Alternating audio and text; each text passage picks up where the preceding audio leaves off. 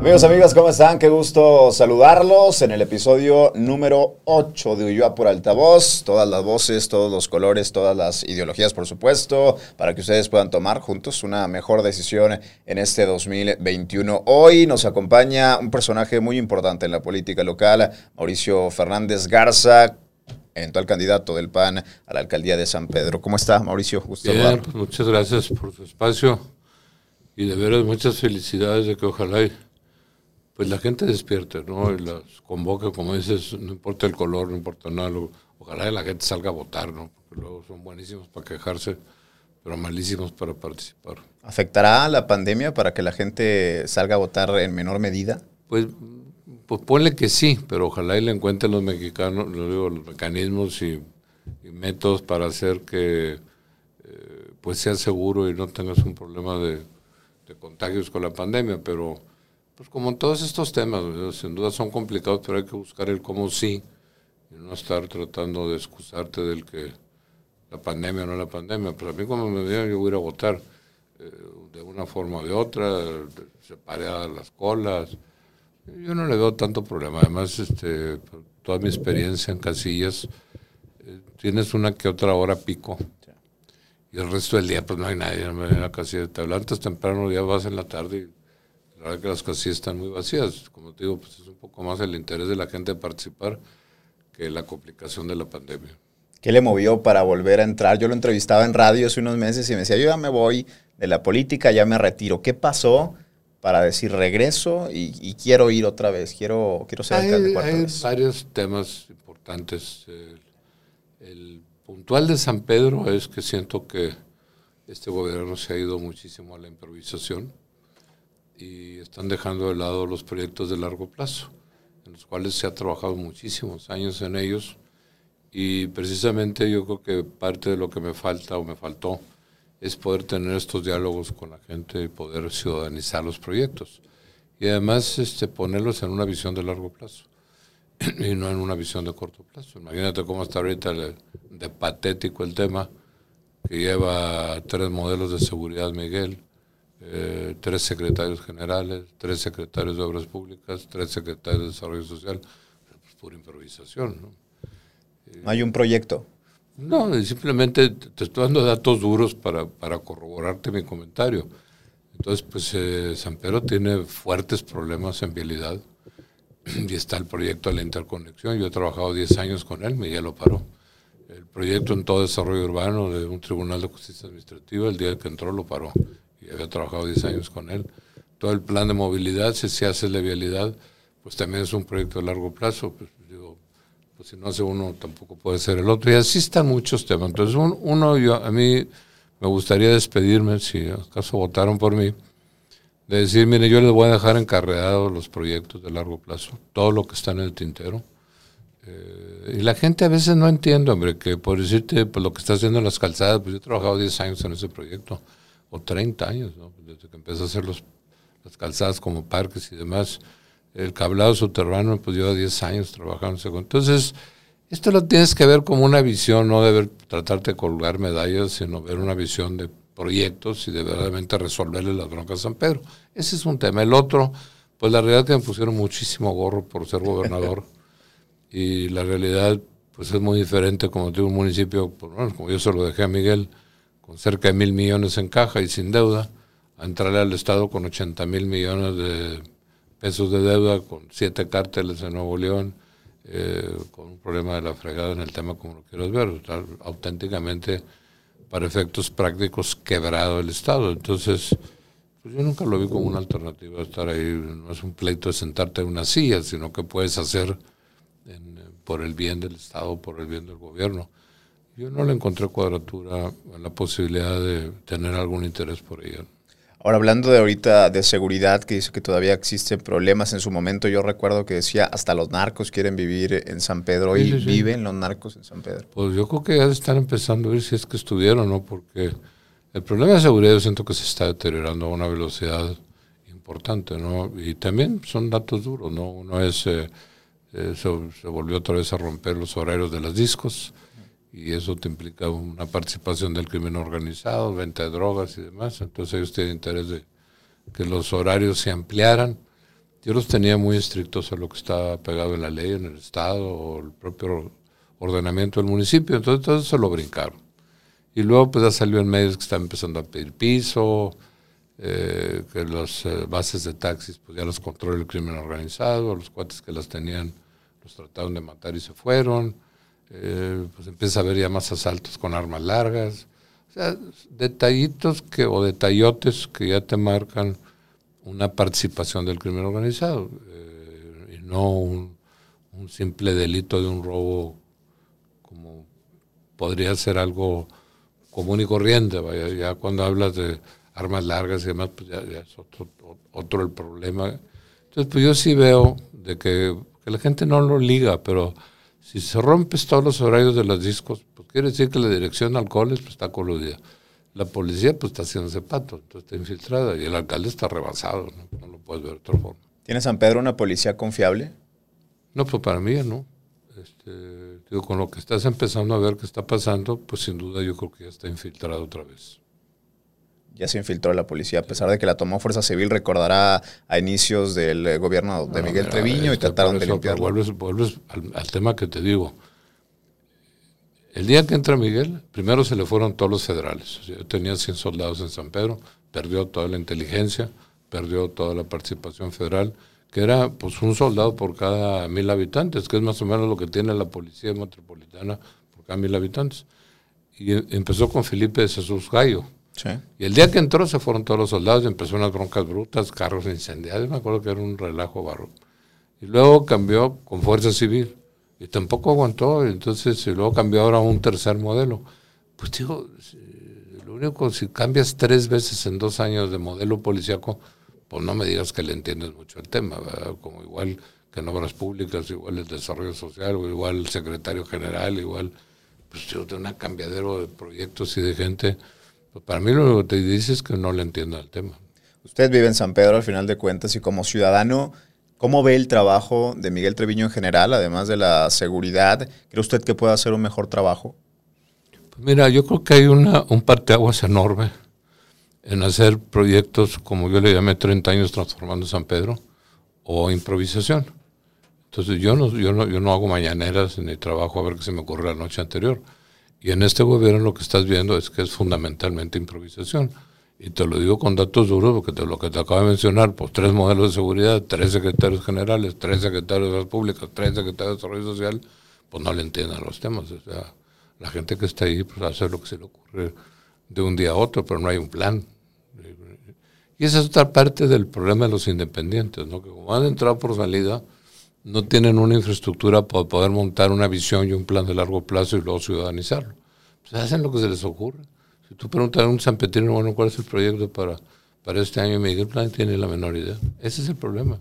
¿Qué ha cambiado de, en esos treinta años que ha pasado? Tres veces alcalde, irá por una cuarta. ¿Qué es distinto? Ahorita me platicábamos fuera del pues aire que todo es cosas, distinto, ¿no? Pues todo es distinto. Pues empieza a leer porque se lo dejé con uh, el municipio más seguro de México, que ahorita supuestamente se ha mantenido esa percepción. Según el INEGI, sí. Pero el eh, municipio con los mejores servicios públicos de México, el municipio con la mejor calificación financiera de México, el municipio con cero deuda, el municipio con cero pobreza extrema, el municipio todo escriturado, pues yo, son montonales de primeros lugares y eso pues me tocó hacerlo a mí. Entonces, pues yo sí creo que ese, ese, ese es una... una medición importante, es decir, pues casi en el tema que quieras, San Pedro está en primerísimos lugares nacionales. ¿Cómo le fue con el tema de la vacuna? ¿Recientemente se vacunó? ¿Cómo fue el proceso? ¿Cuánto se tardó? Pues mira, en mi caso fue un poco de chiripa, porque me tocaron que me vacunaron con unas vacunas que habían sobrado de las que aplicaron en la mañana. Entonces, pues eso sí fue, si quieres, una, una coincidencia, pero me dijeron que me pusieran las pilas para ver si esa oportunidad se daba y se dio. Eh, los que han ido de otra forma, pues hacen cola toda la tarde y toda la noche para aplicárselas el día siguiente. Entonces, pues tienes que ir primero dispuesto a que te toque una friega de estar veinte horas en el automóvil y luego, pues, intenta echarle cuentas a cuántos carros están antes que tú, porque pues son filas kilométricas, pues o que hagas cola toda la noche, en la mañana ya no va a haber vacunas, ¿no? Entonces, sí se está volviendo muy psicótico el tema y... y las anuncian en un minuto, hay unas filononas de carros brutas es, este, esperando, no para ese momento, para el día siguiente, pero empiezan a hacer colas desde antes, entonces pues ya empiezas a ver que sí, la gente la está buscando desesperadamente. ¿Sigue creyendo que se puede vacunar en esos momentos a todos los sanpetrinos? Sí, digo, pues, este, de hecho ahorita eh, en las pláticas y negociaciones que hay, eh, te las ofrecen, no están nada baratas, ¿no? Pero me han dado precios diferentes. El último que me dieron fue hasta eso hace rato, que era veintiuno dólares, veintitantos centavos la vacuna, más el dos por ciento por ponértelas en Laredo refrigeradas, que son más o menos a lo que están las de Sputnik. O, o sea, veinte dólares andan más o menos. La media. Es el, el precio. Las de AstraZeneca primero dijeron que podían salir a cinco dólares y que Slim había participado en ese proyecto y iban a salir a costo. Bueno, pues la realidad es que ahorita la están vendiendo o la están ofreciendo a ese precio. Hay un lote en Estados Unidos que te piden mínimo medio millón de vacunas. Están disponibles. De hecho, ahorita estoy tratando de participar en un grupo de gentes para comprar un lote. Eh, de medio millón o las que sean, los que se apunten y a ver cuántas son cada quien. Y de Inglaterra me ofrecieron otro lote a veintidós y pico, pero es de ochenta millones de vacunas. Y ese lo quieren vender completo y es de AstraZeneca. Y ese está en veintidós dólares en, en Inglaterra ahorita. Pero es todo el paquete. ¿Y qué se necesita para poder vacunar a todos los sanpetrinos? No, pues mira, la realidad no, no son tantas porque primero no se las puedes poner a los menores de edad, ¿no? Entonces, y luego pues la realidad sí tienes una diferencia de gente que la puede pagar a gente que no la puede pagar. Entonces, pues yo creo que los que la puedan pagar, pues deberías de, de ayudarte con ellos para, para podérselas poner a los que no la pueden pagar, ¿no? Te cuenta, pues te cuesta veinte dólares, pues dices, bueno, pues que le pongan cuarenta, ¿no? Los que sí la puedan pagar y te dan una vacuna para ponerse a los, a los que no tienen recursos. Por decirte una idea, ¿no? Pero pues, puede haber muchas ideas, pero si limitas la población de ciento y pico mil habitantes de San Pedro, eh, ¿cuántos son menores de dieciséis años? Pues son un montonal. Entonces, este, tu mercado de cuentas se te reduciría a cincuenta mil vacunas, una cosa así, ¿no? Para cincuenta mil gentes en una primera dosis y luego plantarías otros cincuenta mil un mes después. Hablando del tema de la edad, veo una generación nueva en, la, en el nuevo San Pedro, es decir, una generación que probablemente se puede identificar más joven con Miguel Treviño y quizá los que ya tienen más experiencia se puedan identificar. ¿Cómo usted lo ve así en esta elección? Mira, ese es un comentario válido, pero es un comentario que también es un reto, ¿no? Porque eh, yo tengo tres años fuera, entonces este, los que votaron en la elección de Miguel y ahorita que pueden votar en la mía, pues tenían quince años, que no tenían por qué conocerme. Eh, o sea, son demasiado chicos. Entonces, pues lo que sí tengo es un mercado de nuevos votantes que pues es más fácil que tengan una cercanía con Miguel porque él es el alcalde y está muy presente en redes sociales y yo pues estoy empezando de cero. ¿Cómo le ha ido con el tema de Instagram? Pues muy bien, ahí va. Este, digo, es una... Es un nuevo reto, es una nueva experiencia, pero sí me doy cuenta, eh, todos los días recibo chavos en mi casa. Me encanta platicar, saber qué piensan, qué les gusta, qué no les gusta, cómo ven las cosas. Entonces, lo voy a hacer todo, todo este tiempo, ¿no? De estar reuniéndome a diario con jóvenes. Y lo que sí me doy cuenta es de que primero están muy interesados en participar. Eh, dos, que son muy curiosos. Y tres, pues, este... Eh, quieren saber historias que no conocen, entonces están muy abiertos, ¿no? A mí se me hace padrísimo, es una generación, a mí se me hace interesantísima, ¿no? Que tal vez nunca la habíamos vivido ni tenido en la historia política de este país. ¿Es un Mauricio Fernández también más abierto, más aperturado hacia que sí, lo conozca? Por supuesto, ¿no?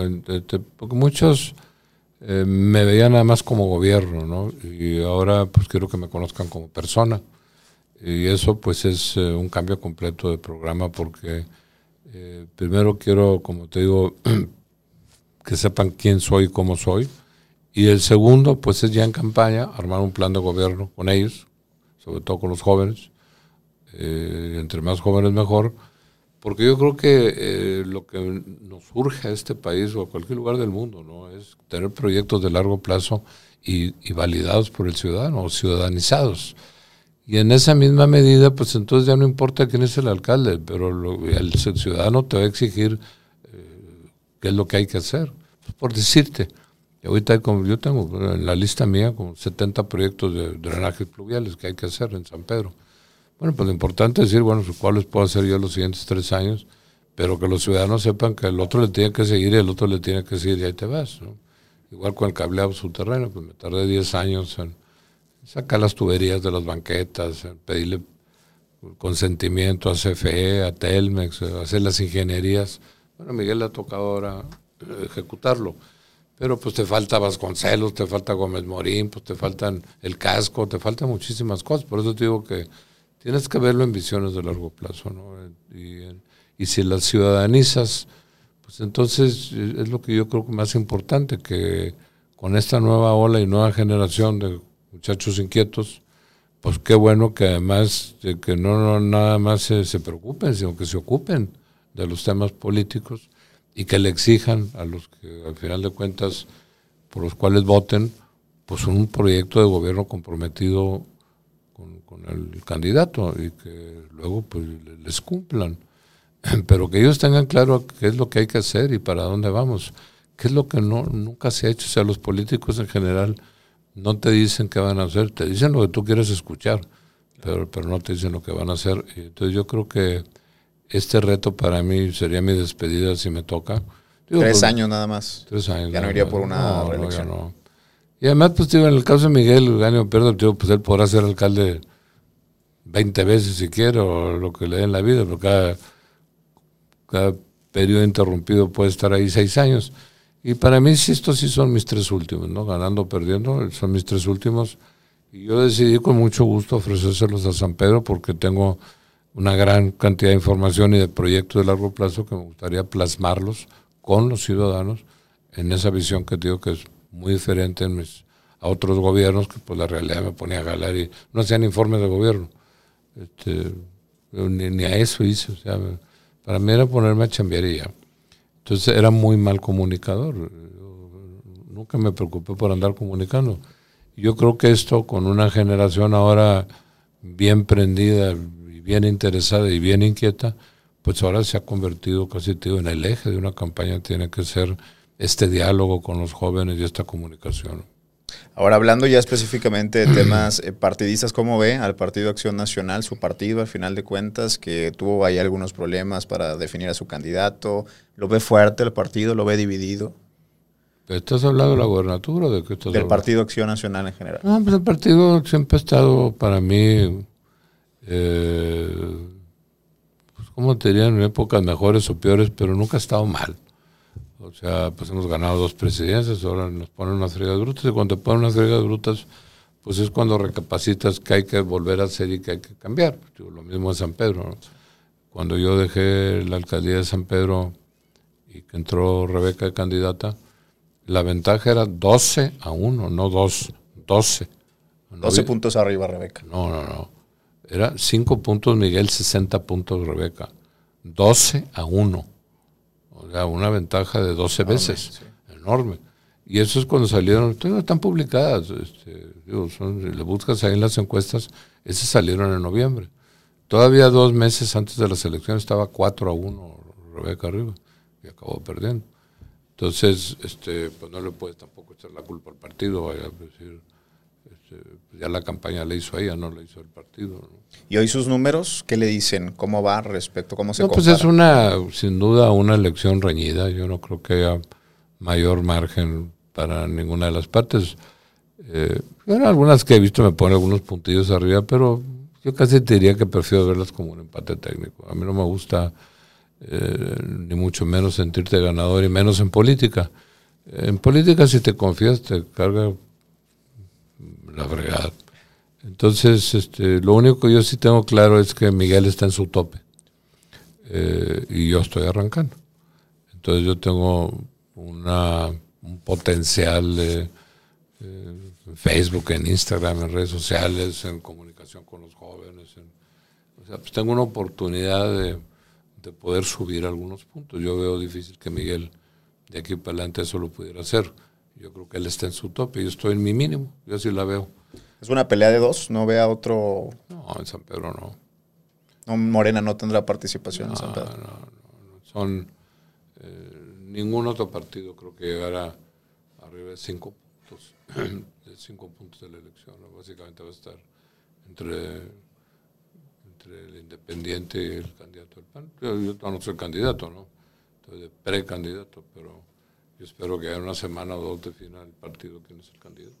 Ahora, ya hablando de temas que vio desde lejos, al final dicen que desde lejos se ve todavía mucho más claro el panorama de un lugar, de un municipio, de un, de un gobierno. ¿Qué cree que le faltó hacer, que quiere concretar ahora? Pues te vuelvo a comentar, hombre, que cuando hablas de proyectos eh, de largo plazo, eh, lo importante es arrancarlos eh, y luego pues que haya esa continuidad. En Valle Oriente, pues yo lo hice, se llevó treinta años. Las calzadas, cuando empecé a ponerles a zacate, a los pasos de niveles de González de Cortázar, o sea, las obras monumentales, escultóricas, pues todo el proyecto hasta ahorita se está todavía trabajando en parques ahí de bosques, digo, de Fuentes del Valle, que lo está haciendo Miguel, es un proyecto de treinta años. Entonces, por eso digo que tienes que verlo en esa visión, no es que te falte, le faltan muchísimas cosas. Yo creo que las más complicadas ahorita son vialidad y movilidad, o sea, dos grandes temas que le quedan a San Pedro pendientes, y hay temas y proyectos muy importantes para remediarlos. Lo, lo único es que no se van a hacer en un gobierno, o sea, no lo haces en tres años, se verían mucho más, y yo siento que Miguel no le ha querido entrar a los proyectos que implican pues que el siguiente le continúe, sino que él quiere proyectos más cortoplacistas para la medallita. Yo, yo no creo en eso, ¿no? Yo creo que lo que necesitas es fincar tu visión de largo plazo, y sí te digo, pues hay montonales de proyectos, la interconexión con Monterrey, el circuito de movilidad en San Pedro, el Tribunal de Justicia Administrativa, pues hay setenta proyectos en pluviales, la gasa o el paso de nivel de Garza Sada con Gómez Morín, eh, la alineación de los tubos, de todo el proyecto de los tubos y algunas partes en, de nivel también que está en todo ese proyecto. O sea, hay muchísimas cosas. Por eso te necesitas apuntarlos todos y luego confrontarlos a ver qué piensan los ciudadanos de cuál sería el primer lugar y cuál no, y pues los que sientas que tengan la prioridad en ese momento histórico, pues son los que debes de abanderar. Es como yo veo este trabajo. Fuera del precandidato, como ciudadano y desde fuera, ¿cómo evalúa bueno, malo, regular el trabajo de Miguel? Pues mira, yo, yo no, no lo puedo... Yo, yo no te puedo evaluar bien un gobierno improvisado o de improvisación. Digo que está cambia, cambia, cambia los secretarios todo el santo día. Entonces, para mí, eso es un desgobierno, no es un gobierno, ¿no? Entonces, para mí, improvisación es un desgobierno. Entonces, pues, si lo ves así, pues no lo puedo calificar, porque para mí ni siquiera es un gobierno, es un desgobierno. Para los jóvenes que nos escuchan y para irnos despidiendo, ¿qué pueden esperar de Mauricio Fernández? Pues que van a conocer todas las oportunidades que, que yo siento que están todavía en el tintero, y en que en campaña va a hacer un esfuerzo por ponerlas sobre la mesa y compartirlos con toda la población para juntos ponerle las prioridades y juntos sepamos el rumbo y el esfuerzo que va a hacer para llevarlos a cabo. Muchas gracias por habernos tomado la invitación. Encantado, sus órdenes. Ahí está Mauricio Fernández, precandidato del Partido Acción Nacional a la Alcaldía de San Pedro. Seguramente lo veremos en la boleta. Tomen mucha atención para generar una mejor decisión. Hasta luego.